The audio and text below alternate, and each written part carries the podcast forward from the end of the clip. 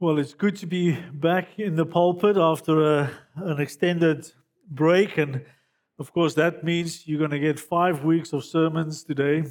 So, no, not quite. Uh, buckle up. Um, well, we are, we, our mission verse for our church is Colossians 2, verse 28. We proclaim Him, admonishing every man and teaching every man with all wisdom, so that every man may that we may present every man complete in Christ.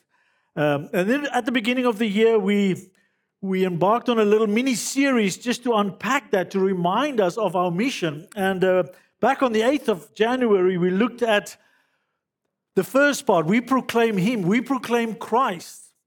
What does that mean? And we saw from uh, verses 15 to 18 that it means we proclaim Christ as Lord of all. Lord of creation and Lord of the church. And today we will look at proclaiming Christ to be reconciled. Christ is the one who, to whom all things must be reconciled. So turn in your Bibles to Colossians chapter 1, verse, well, I'll read from verse 15. Um, Colossians chapter 1, from verse 15. Uh, he is the image of the invisible God, the firstborn of all creation. For by him all things were created, both in the heavens and on earth, visible and invisible, whether thrones or dominions or rulers or authorities, all things have been created through him and for him.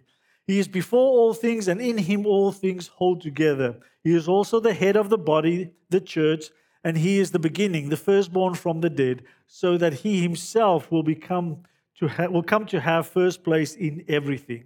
Then, verse 19, our text for this morning through to verse 23. For it was the Father's good pleasure for all the fullness to dwell in him, and through him to reconcile all things to himself, having made peace through the blood of his cross. Through him, I say, whether things on earth or things in heaven. And all, although you were formerly alienated and hostile in mind, engaged in evil deeds, yet he has now reconciled you in his fleshly body through death in order to present you before him holy and blameless and beyond reproach. If indeed you continue in the faith, firmly established and steadfast, and not moved away from the hope of the gospel that you have heard, which was proclaimed in all the creation under heaven and of which I, Paul, was made a minister. And so this morning we want to proclaim Christ, proclaim him as the reconciler, as, as the God made, God, not God made, God appointed reconciler of all things. Uh, and the world is in desperate need for reconciliation because there is enmity between man and God. There is enmity between men, nations, and there is even enmity between man and creation in nature. And so we are in desperate need of reconciliation. Uh, and people have tried many different ways in order to, to try and f- to get themselves into a right relationship, whether that is with God through false religion or with one another uh, through all kinds of, of uh, uh attempts, even with nature uh, where people would, would uh, I suppose, uh, go down the path of, of uh, uh, either worshiping nature or being active in, in, for instance, climate change and all those kinds of things. Those, somehow they think that that is the right thing to do and that that will make them right. That will be put them in good stead. But um, this is not a new thing. This has been going on ever since the fall. Um, and specifically in Colossians, uh, the reason why Paul wrote the way he did was because of a particular problem, a heresy that plagued the church. It was a, it was a sort of an early Gnosticism. The Gnosticism, the teaching of the Gnostics that uh, believed that they, the world uh, was, was evil. Material things were evil, but spiritual things were, were, were good, were holy, were pure. And, and of course, God is the absolute holy and pure being and that he, as such, could not have made or created the earth. Uh, they believed that from God proceeded a number of emanations, a number of lesser gods, each one a little bit uh, less glorious as the, fir- the, the, the previous one, and it's one of these lesser gods that they believe created the earth. Uh, and for them to, to be saved, you need to work your way through each of these lesser gods in, to, in order to reach finally and be reconciled with, with God. And so for that, you needed special knowledge, you needed um, uh, to adhere to certain rules and, and, and to, to, to practice certain, certain practices. And, um, and so for, for them is, is uh, they said that Jesus was, it's good. You, you have to have Jesus. You have to have the gospel. You have to come to him. But they saw him as one of these lesser emanations. And now there is some greater knowledge that you need to add to Jesus. You need to buy, uh, we see that in chapter 2, uh, adding philosophy, the human philosophy, their understandings of things, certain rules like circumcision by holding to, to a certain diet or celebrating certain feasts, uh, or to practice asceticism, where there's a harsh treatment of your body, or even angel worship. One of these lesser gods, you need to appease them and and you need the secret knowledge attainable through, through visions. Uh, that is what you need to add to Jesus in order to progress closer to God and be reconciled to Him. And of course, Paul says absolute rubbish.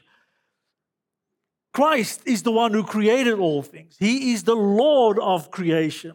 And he is the Lord of, of the church. And if you want to be reconciled to God, then be reconciled to Christ. That is Paul's argument. And so this morning we will see him exhorting the Colossians and also us by extension that we need to proclaim Christ. When we as a church, when we say Colossians 1:28 is our mission that we need to proclaim Christ, and one of the things that we need to proclaim is reconciliation. Man can be reconciled to God. All things will be reconciled to God. And so we'll see in, the, in this passage, verses 19 to, to 23, that we see uh, that Christ is God's plan for reconciliation. Christ is really addresses the need that man has for reconciliation, that Christ uh, uh, really serves us and helps us to reach the goal of reconciliation. And finally, that Christ, faith in Christ, is the path of reconciliation. Uh, but let me pray for us, and then we'll get into our message. Father, thank you, Lord, for your word. Thank you that you have blessed us, Lord, with, with the truth. As we've heard this morning, Lord, your word is truth. Christ is the truth. And Lord, we come this morning and pray that your spirit would implant the truth into our hearts, that we would know that we would believe and that we would be transformed by your word. Lord, you say that your word would not return to you void or empty, but will accomplish the very things that you have purposed for it. And we pray this morning that your purposes for your word this morning would be fulfilled in our lives. In Jesus' name I ask. Amen. So, first of all, we'll look at God's plan for reconciliation. Verses 19 reads, For it was the Father's good pleasure for all of the fullness to dwell in him, and through him to reconcile all things to himself, having made peace through the blood of, the, of this cross. Through him, I say, whether things on earth or things in heaven. And so the, the, the joy for us as, as Christians, as believers, is that we can proclaim the pleasure of God. The pleasure of God, it pleased God. He willed it that the fullness, first of all, of God would dwell in Jesus Christ.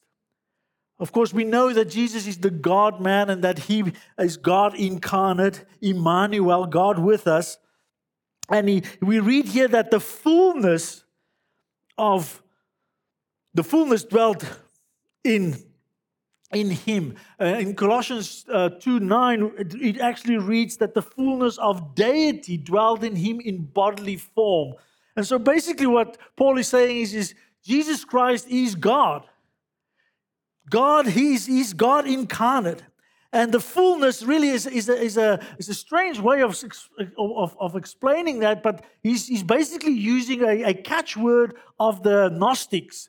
The, the, they believe that you need to come through the fullness of all these lesser gods in order to reach God. And you need to have the fullness of all the knowledge that you gain on the way before you can be reconciled to God. But Paul says, no. If you are reconciled to Christ, you are reconciled to God. The fullness of God, the fullness of deity dwells in him in bodily form. And so it says that it was the good pleasure of God the Father for the fullness to dwell in him and through that to reconcile all things to Christ. Of course, that implies that not everything is in the right relationship with God. And of course, we know that, although Paul does not uh, state it explicitly here, we know from, from text elsewhere that sin entered the creation in Genesis 3 and really disrupted the creative order that God has made.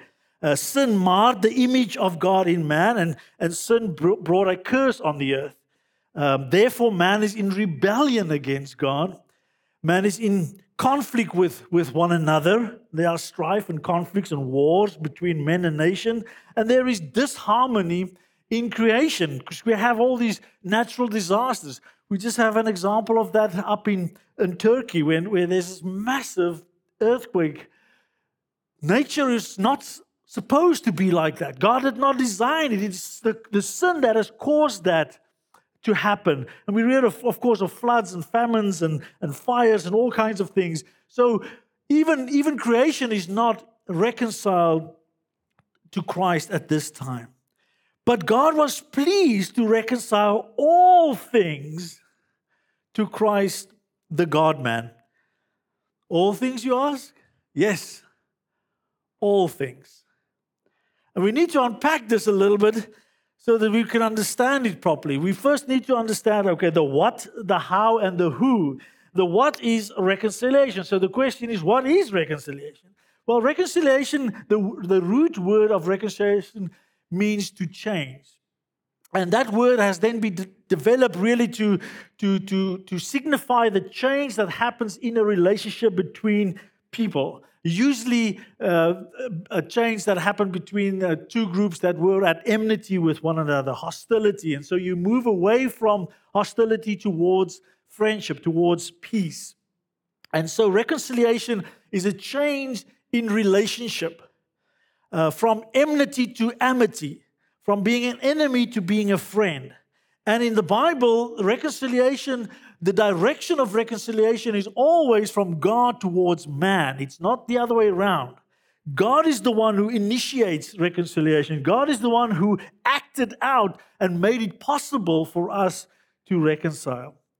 And we see that in Romans 5:10. He says, "While we were enemies of God, we were reconciled to him through the death of his son."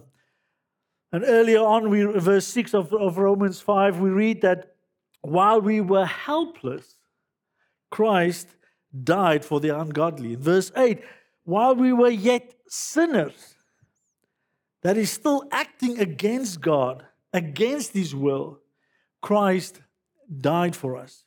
God is the one who initiated the reconciliation process. And how was this achieved? Well, of course, by the blood of his cross. We, we know that it is through the saving work of Jesus Christ that he will reconcile all things to himself.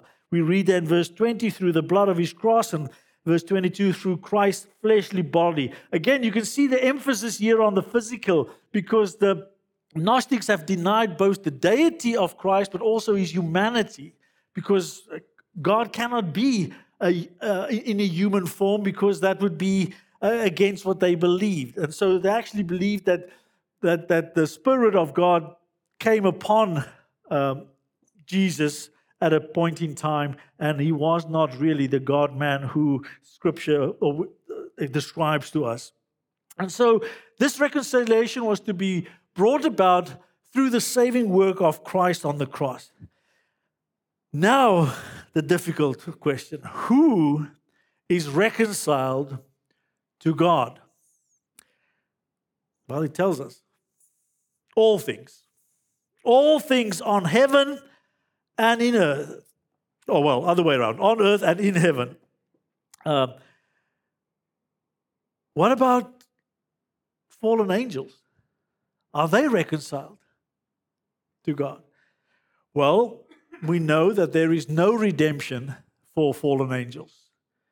Hebrews 2 makes that clear. He says, Hebrews 2, verse 14 says, Therefore, since the children share in flesh and blood, he himself, this is Christ, likewise also partook of the same, that through death he may render powerless him who had the power of death, that is the devil, and might free those who, who through fear of death were subject to slavery all their lives.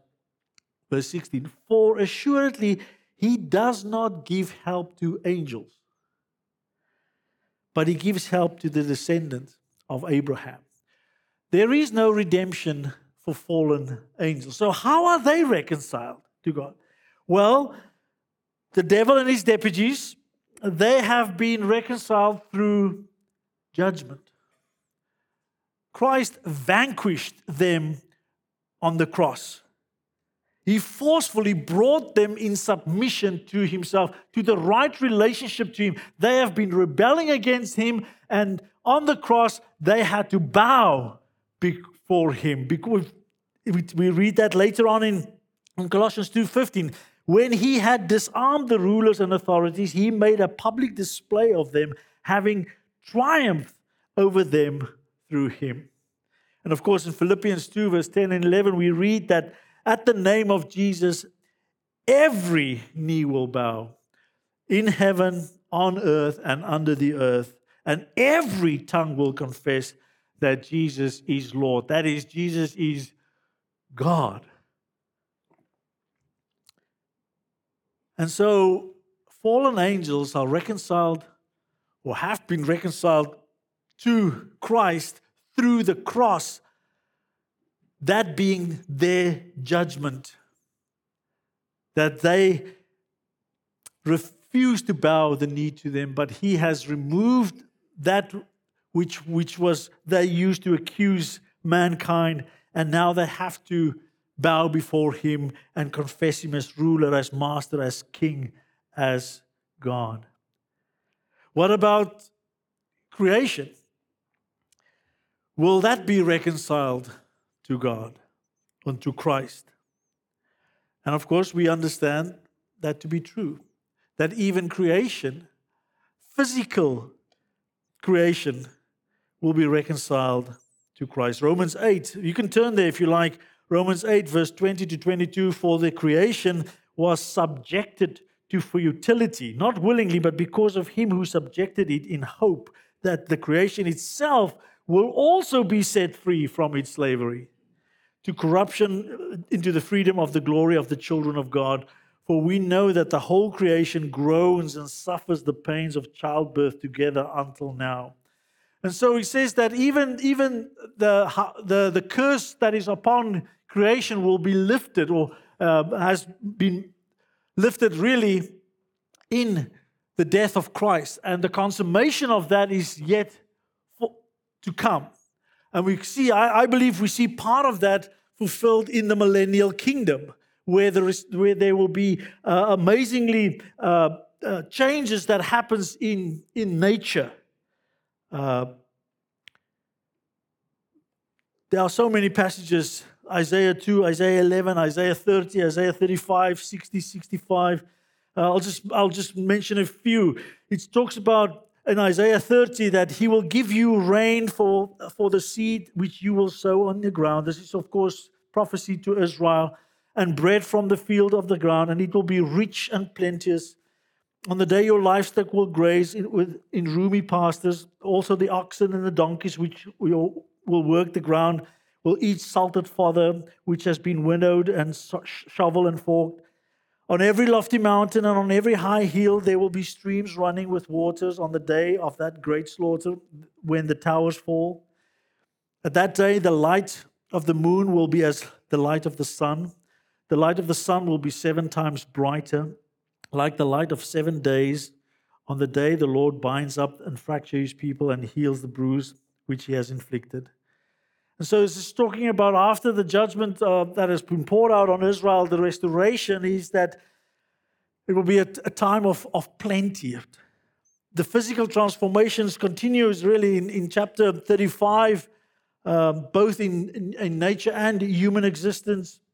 And in chapter 65, he announces a new heavens and the new earth, which are really to be applied to the millennial kingdom and not to the new heavens and new earth as we understand it as in Revelation. And the reason I'm saying this is just what has happened there in, in chapter 65 of Isaiah, we read that there will be no more infants dying. Well, that can't speak of the eternal state because there is no death in the eternal state, nor will uh, old men cease to live out their days. Again, a reference to death. And those who die young would be considered cursed. So, speaking about a time where there will be this great fruitfulness, this great blessedness, this great changes in nature, and yet they will at the same time be, be rejoicing. Why? Because their infants will not die uh, yet or die young, uh, and, and old men will live out their days, and and young people who are die young will be considered cursed. And then, of course, there are changes in Isaiah 65 25. The wolf and the lamb will graze together, the lion will eat straw like an ox, and the dust will be the serpent's food. They will do no evil or harm in all my holy mountain, says the Lord. And that will continue for that period until all things are subjected to Christ until all his enemies are under his feet. And we read that in Corinthians chapter 15, verse 24. Then comes the end when he hands the kingdom of God to the Father, and when he has abolished all rule and all authority and power. For he must reign until he has put all his enemies under his feet. The last enemy that will be abolished is death. For he will put all things in subjection under his feet. But when he says all things are put in subjection, it is evident that he is accepted who put all things in subjection to him. When all things are subjected to him, then the Son himself also will be subjected to the one who subjected all things to him, so that God may be all in all. Basically, what he's saying is, it's right at the end, after everything has been subjected to Christ as King, he will turn around and offer that up to God the Father as a loving gift. And so all would be reconciled. And then the end comes. Then God will create his new heavens and new earth because the first heavens and the first earth will pass away, Revelation 21 tells us. Uh, we see also some significant changes and differences between the new heavens and the new earth of the eternal state, which I think is what Revelation is speaking about then what it is in the millennial kingdom. We read in chapter uh, 21 of Revelations, verse 2 there will be no sea, there will be no more separation, no more alienation from God because he will dwell among his people, verse 3. There will be no more death, verse 4. All things will be made new, verse 5. There will be no, be no sin or sinners, verse 8. Then the, the, the, the, bride of Christ, the wife of the Lamb, are, are really described as a majestic city in which there will be no sun. No sun or moon is needed. Well, we read in the millennial part that the sun will shine seven times brighter and the moon will be as bright as the sun. So it can't speak of the same period. Uh, and so then in chapter 22, verse 5, there will be no more night for God will illuminate the new heavens and the new earth. And so, proclaiming Christ's reconciliation is to preach our future inheritance. It's to preach Christ's rule on this earth and also to finally the creation of a new heavens and a new earth for all those who are reconciled to Him. So, He will reconcile fallen angels to himself through judgment. He will reconcile the earth to himself through his work on the cross. And of course, all things include human beings, all created humans. So, does that mean Christ died for all people?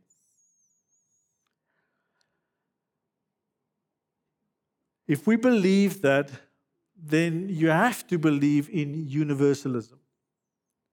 that everybody will be saved.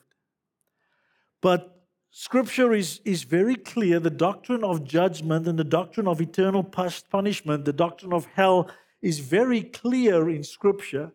And it's for those who refuse to come to Christ, who, who, who, who has not been reconciled to Christ. And so we, we have to look at passages. So, how do we understand this? And another passage that speaks specifically about reconciliation and then also mentions the extent of that is in 2 Corinthians 5, verse 14. So please turn there. Uh, 2 Corinthians 5, verse 14 reads as follows For the love of Christ controls us, having concluded this, that one died for all, therefore all died. And he died for all, so that they who live might no longer live for themselves, but for him who died and rose again on their behalf. And so one died for all. So all died, or therefore all died. You say, well, that's it, Francis. He died for all. Well, no, no. Look carefully. He died for all so that those who died would live for him, might live for him. So keep your fingers in Second Corinthians 5 and just flip over to, to Romans chapter 6. Romans chapter 6, we read that in verse 3, this is, of course, speaking about us not uh, continuing on in sin when, when Christ has, has uh, when grace has increased, in end of chapter 5, uh, where sin reigned in death, even so grace would reign through righteousness to eternal life. Um, and then he asks, So shall we sin so that grace may increase? And he says, May it never be. For do you not know, verse 3, that all of us have been baptized into Christ Jesus, have been baptized into his death? Therefore, we have been buried with him through baptism into death so that as Christ was raised from the dead through the glory of the Father, so we too might walk in newness of life. And so, what Paul is saying there is, is that when we, those who come to faith in Christ, those who are baptized by the Spirit into his body, has been regenerated, born again from above, have been sealed by the Holy Spirit, has been indwelled by the Holy Spirit. You have been baptized into the body of Christ. And because you have been baptized into the body of Christ, because He died, you died. And because He was raised to life, you were, in a sense, raised to life. And so, going back to Second Corinthians chapter 5, we have to understand it that one died for all Therefore, all died. So, what is Paul is saying there is the one who died for all, he died for all who died when Christ died. Does that make sense?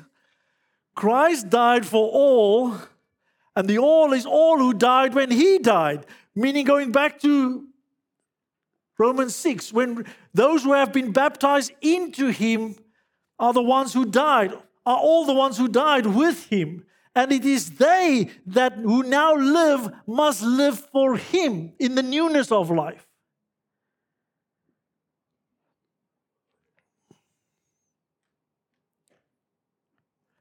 And so, all there does not mean all without exception. It means all those who have been baptized into Christ, who died with him.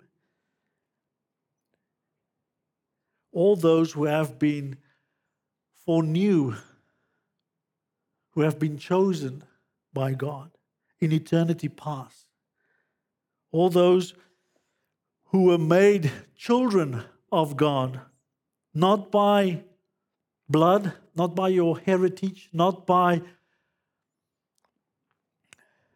the will of the flesh, not by your own self, you cannot born yourself or make yourself a child of God.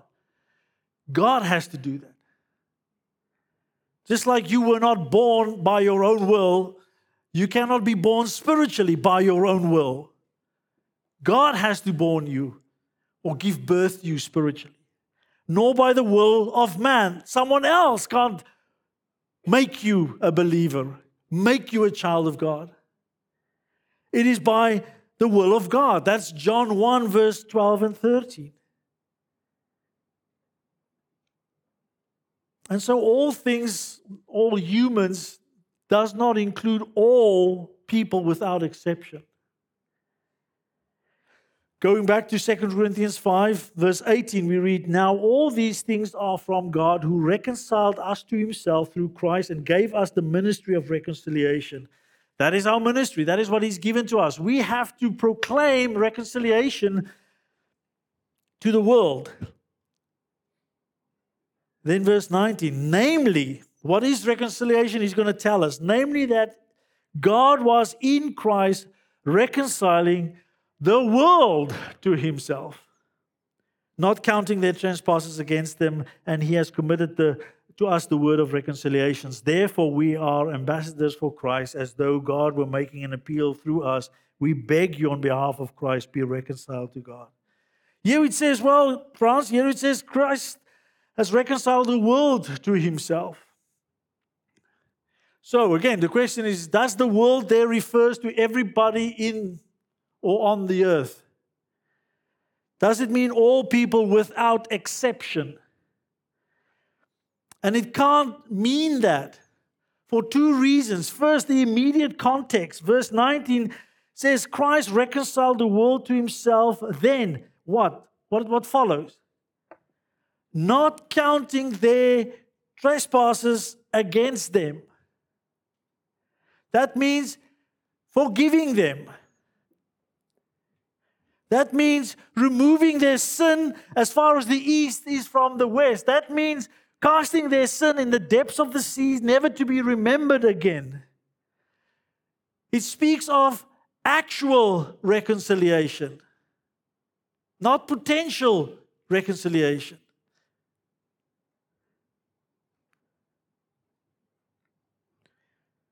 That, that language is not in the passage, making it possible for us to be reconciled because God or Christ has died for us. But he says, He reconciles the world. Who are the world? Those whose sins He has forgiven. Is everybody forgiven in this world? If you believe yes, then you have to believe that everybody will be saved that there is no place like hell or judgment.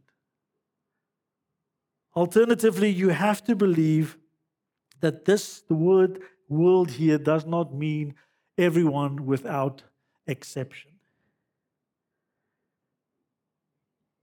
But it means everyone without distinction. All without distinction. That means God does not favor one group, He does not favor the Jews over the Gentiles. He does not favor the slave over the master. He does not favor male uh, over females. Everyone is able to be reconciled to God through Christ. And so that's the first reason. The immediate context makes it clear that the reconciliation is for those whom God has forgiven in Christ Jesus. And the second one is, again, as I said before, it is the, the doctrine of judgment and the doctrine of hell that is so clearly taught in Scripture. When Jesus said, Enter through the narrow gate, for the, for the gate is wide and the way broad that leads to what? Destruction. And there are many who enter through that. For the gate is small and the way is narrow that leads to life, and there are few who finds it. John 3:18 says, He who believes in him, in Christ, is not judged. He who does not believe has been judged already because he has not believed in the name of the only begotten Son of God. Revelations 20, verse 15 And if anyone's name is not found written in the book of life, he was thrown into the lake of fire. And so the world cannot mean everyone or all without exception. Of course, world, if you just do a, a, study with a concordance and look at the word, how it's used throughout the Bible, its meaning depends on the context. I mean, Jesus said, God so loved the world. And then 1 John 1 2 says, Don't love the world.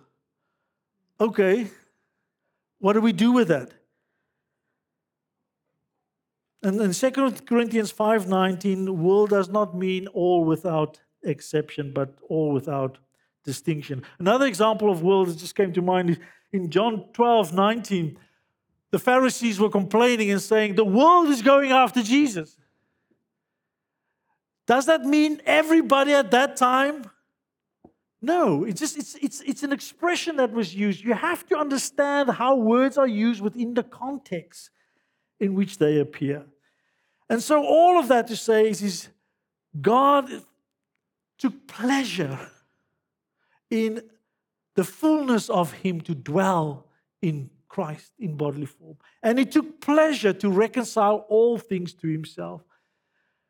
Now, that will be either all things in a redemptive way when we come to Him through faith, when He's the one who draws us, who calls us, He's the one who quickens us, He's the one who regenerates us. Those are things that God does. We, we don't do that. We don't regenerate ourselves. It's only after He has regenerated us that we can respond to Him in faith. And yet we are called to be ambassadors proclaiming the reconciliation of Christ. We don't know who He has reconciled to Himself. Our task is to proclaim it as the pleasure of God. God wants you to be reconciled to Him. Please be reconciled. Come to Him, listen to Him, believe in Him, bow before Him. And so we proclaim the plan of God's reconciliation and we proclaim the need for reconciliation.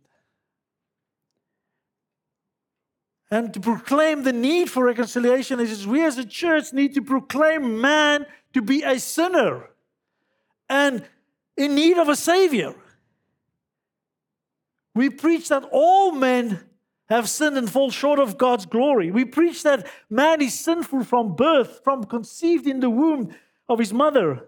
We preach that man is dead in his sin and his trespasses, under the sway of the devil, disobedient, indulging in his lust of his flesh and mind, and by nature are children of wrath. That is our natural state. We are born and we are born under the wrath of God because we are sinful people. We have a sinful nature.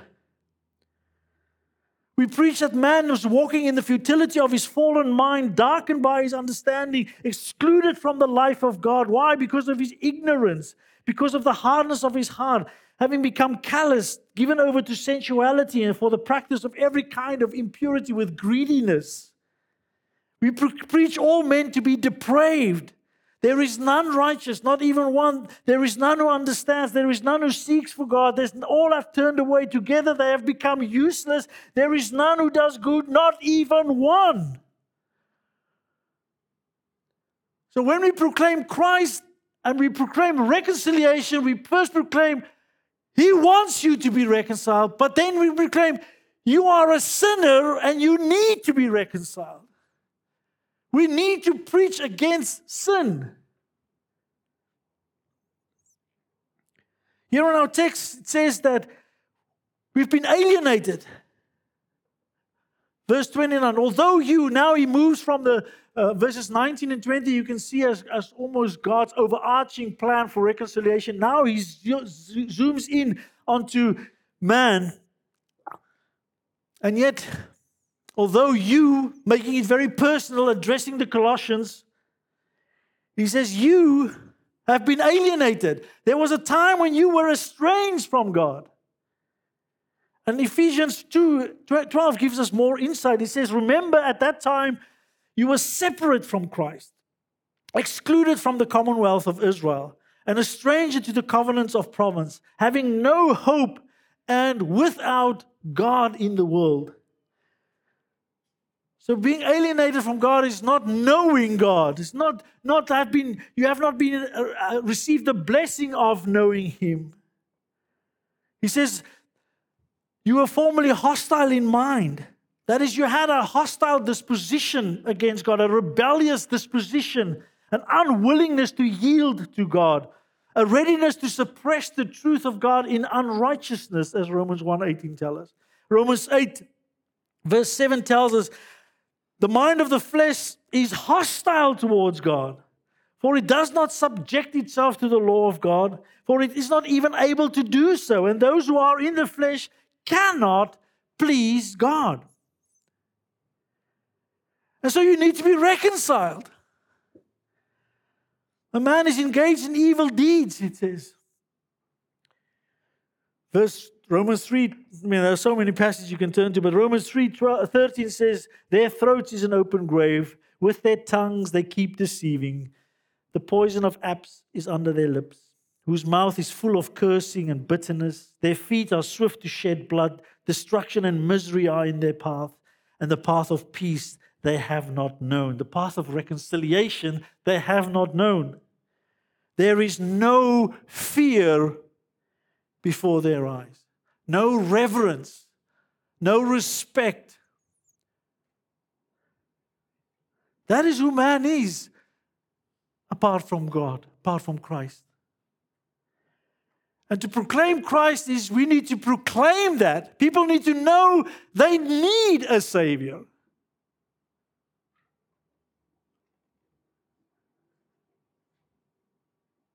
And they need to know that there is a Savior and that they can be reconciled through his blood on the cross.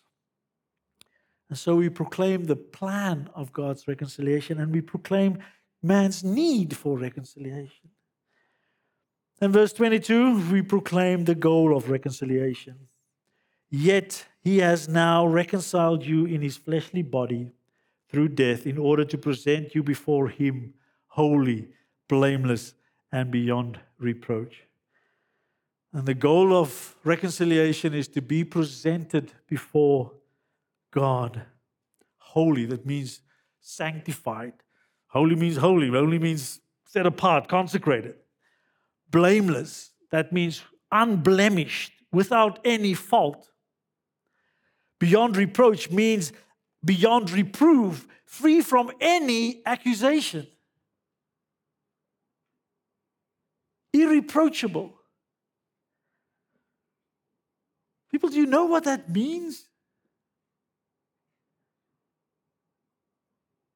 Colossians 2 tells us that the charges against us has been dismissed because Christ paid the penalty, having cancelled out the certificate of debt consisting of decrees against us, which, which was hostile to us, and he has taken it out of the way, having nailed it to the cross. Any accusation. So we proclaim Christ. And the goal of our reconciliation is ultimately glorification. But that comes through justification and sanctification, the doctrines of justification and sanctification. And so, for us to proclaim Christ, we need to proclaim justification. That our sin was imputed to Christ on the cross, and his righteousness is imputed to us. The righteousness of Christ is given to us. We are therefore declared justified. It's a legal term. Therefore, there is now no condemnation for those who are in Christ Jesus. We proclaim justification, we proclaim righteousness, we proclaim people to be set free. Romans 8:33 Who can bring a charge against God's elect? We are free from accusation. God is the one who justifies. Who is the one who condemns? Christ Jesus is he who died, yes, who was raised, who is at the right hand of the Father, and who also intercedes for us. Because of Christ, we have been made righteous. We are justified. And therefore, there is no more accusation against more, no more separation or alienation from God. For I am convinced, verse 38 of Romans 8, that neither death, nor life, nor angels, nor principalities, nor things present, nor things to come, nor powers, nor height, nor depth, nor any created things will be able to separate us from the love of God which is in Christ Jesus our Lord. And so we preach justification and we preach sanctification. That means progressive sanctification. That's what I have in mind. That is to become practically what we have been declared judicially.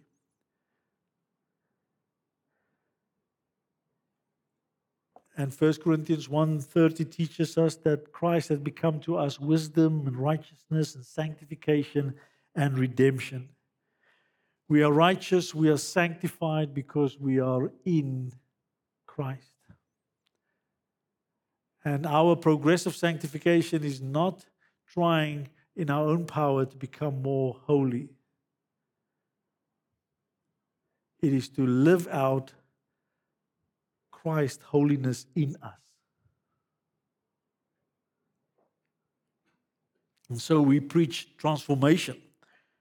We preach that you need to be transformed by the renewal of your mind. We need to preach, we preach conformity to Christ, the character of Christ, Christ likeness. We preach holiness, that you need to be holy as the one who called you is holy. We preach change. People, you can change. I can change. God can change you. He will change you if you are reconciled to Christ. What a wonderful, wonderful hope that is. And so we preach the plan of Christ, we preach the need for the sorry, the plan of reconciliation in Christ. We need we pray the need for reconciliation. We proclaim really the goal of reconciliation, and finally, we proclaim the path of reconciliation. Verse 23 If indeed you continue in the faith, firmly established and steadfast, and not moved away from the hope of the gospel that you have heard, which was proclaimed under all creation, under heaven, and of which I, Paul, was made a minister. so we proclaim reconciliation through faith in Christ Jesus. We proclaim repentance of sin and we proclaim faith in Christ Jesus. We appeal, we beg on behalf of Christ, be reconciled to God. That's 2 Corinthians 5:20. And not just momentary faith or belief for a, but to continue in faith, to live a life of faith. Because the righteous shall live by faith. Habakkuk tells us, Romans tells us, Galatians tells us, Hebrews tells us. And so we preach that we need to come by faith, and we preach that we need to continue in faith. The perseverance in faith. So we need to preach that which firmly establish us in our faith. We proclaim, we teach, we encourage that that which builds up our faith in Christ, that which establishes us. And so we preach, come to the church, belong to a body of believers. Why? Because they this is where you will be encouraged in your faith. This is where mutual ministry takes place. Discipleship, the exercise of our spiritual gifts so that we would build up one another, edify the body. This is where we preach the equipping of the saints for ministry as you use your giftingness to help others attain to the unity of the faith, the maturity of the faith, displaying the fullness of Christ as we each do our part and we encourage one another and we serve one another and we build one another up, we become as a collective body more like Christ, the fullness of Him on display for the world. And so to proclaim Christ means we proclaim that, that which is necessary for us to establish ourselves in the faith. And we proclaim that which makes us steadfast in the faith. That is sound doctrine. Ephesians 4, again, verse 16 to 14 to 16 tells us that, that if we have sound doctrine, then we will attain to maturity in Christ. We preach or proclaim that we should pray for one another. And we should pray that we would be steadfast. And we preach the hope of Christ coming. That He's coming. He says He's coming and He's coming soon. And that we will see Him as He is and will be like Him when we see Him. We will be transformed. And when you have that hope, you are steadfast and you purify yourselves as He is pure. And we preach against false teachers, those who seek to, to lead people astray and away from the faith. And he says they're not moving away, really meaning persevering in the faith. And so we preach that we should persevere through trials. That trials will come, and we should not be surprised when they do, Scripture tells us. And we should actually count it joy because God is working in us. God is working what in us? Endurance, steadfastness, so that we don't fall away. We preach that we need to be diligent to apply to our faith what? Moral excellence. To moral excellence, knowledge. And to knowledge, self control. And to self control, perseverance. And to perseverance, godliness, and to godliness, brotherly kindness, and to brotherly kindness, love. Who says, These qualities are yours, they will render you neither useless nor unfruitful in the true knowledge of Christ.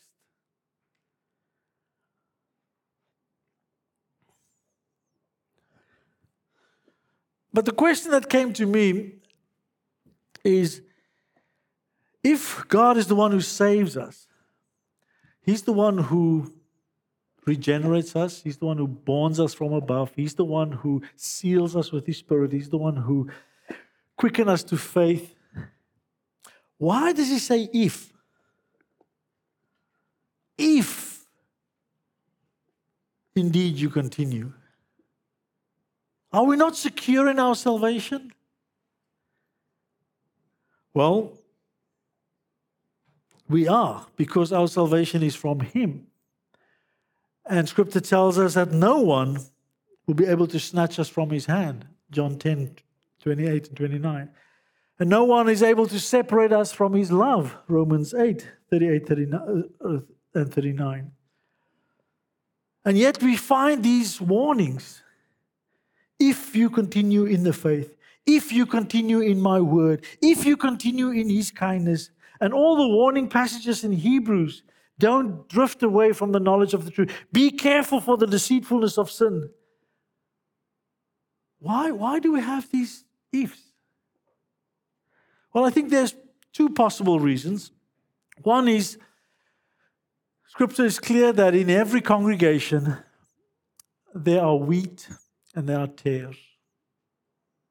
And we don't know who are wheat and who are tares. But God wants to remind us all Walk by faith. This is what it means to live by faith. Continue in the faith. Don't fall away. In 1 John 2:19 says, They went out from us, but they were not really of us. For if they had been of us, they would have remained with us. But they went out so that it would be shown that they were all not of us. What he's saying there is, is there were some who left the faith, who turned their back, even though they made a profession and they may have lived a certain life, they may have all the the leaves of a Christian tree. They may have even imitation fruit on them. But when they fall away, when they turn away, when they renounce Christ, then he says that they were never of us. Because if they were of us, they would have remained with us. And so the reason why we have these ifs is for us to make sure, to examine ourselves. Are we in the faith? Do we continue in the faith? And the second reason is I think it's God's method, God's means to help us persevere, to motivate us to persevere.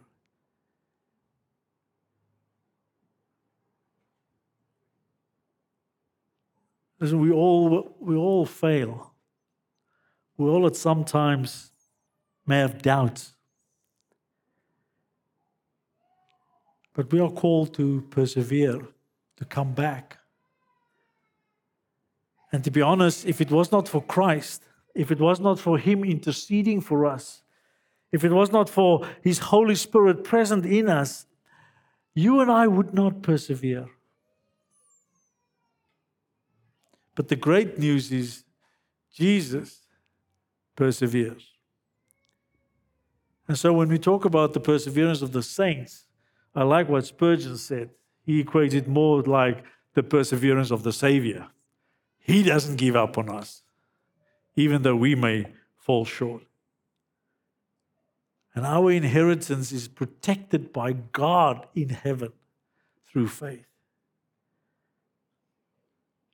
And so, people, when we proclaim Christ this year, when we fulfill our mission, we proclaim Christ as Lord and we proclaim Him as the reconciler, that all things will be reconciled to Him. And we pray and we plead and we urge and we beg people to be reconciled to Christ by repentance and faith. Otherwise, they will come to a right relationship with Christ through judgment.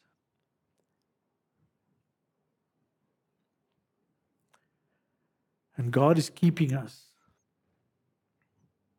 But our salvation, our redemption, our reconciliation is not a magic wand. It requires us to exercise our faith with mind, with heart, and with will. And so we proclaim Christ, be reconciled, God's plan for reconciliation, man's need for reconciliation, God's goal for reconciliation, and the path of reconciliation is to persevere in faith. Let me pray for us. Father, thank you, Lord, for this message to us, Lord, that we have been reconciled with Christ through his work on the cross. Lord, I pray and give you thanks for those who have come to you by faith, who have repented of their sins and have entrusted their lives to them, Lord, for those whom you have born again, those whom you have baptized into your body. And Lord, there are those who may be here that have not done so, that do not know you, that have not yet bowed the knee before you. And we pray, Father, that you, through your Spirit, would convict them of their sin and their need for a Savior. And Lord, that you would save them and bring them to yourself, reconcile them to you. In Christ I pray. In Jesus' name, amen.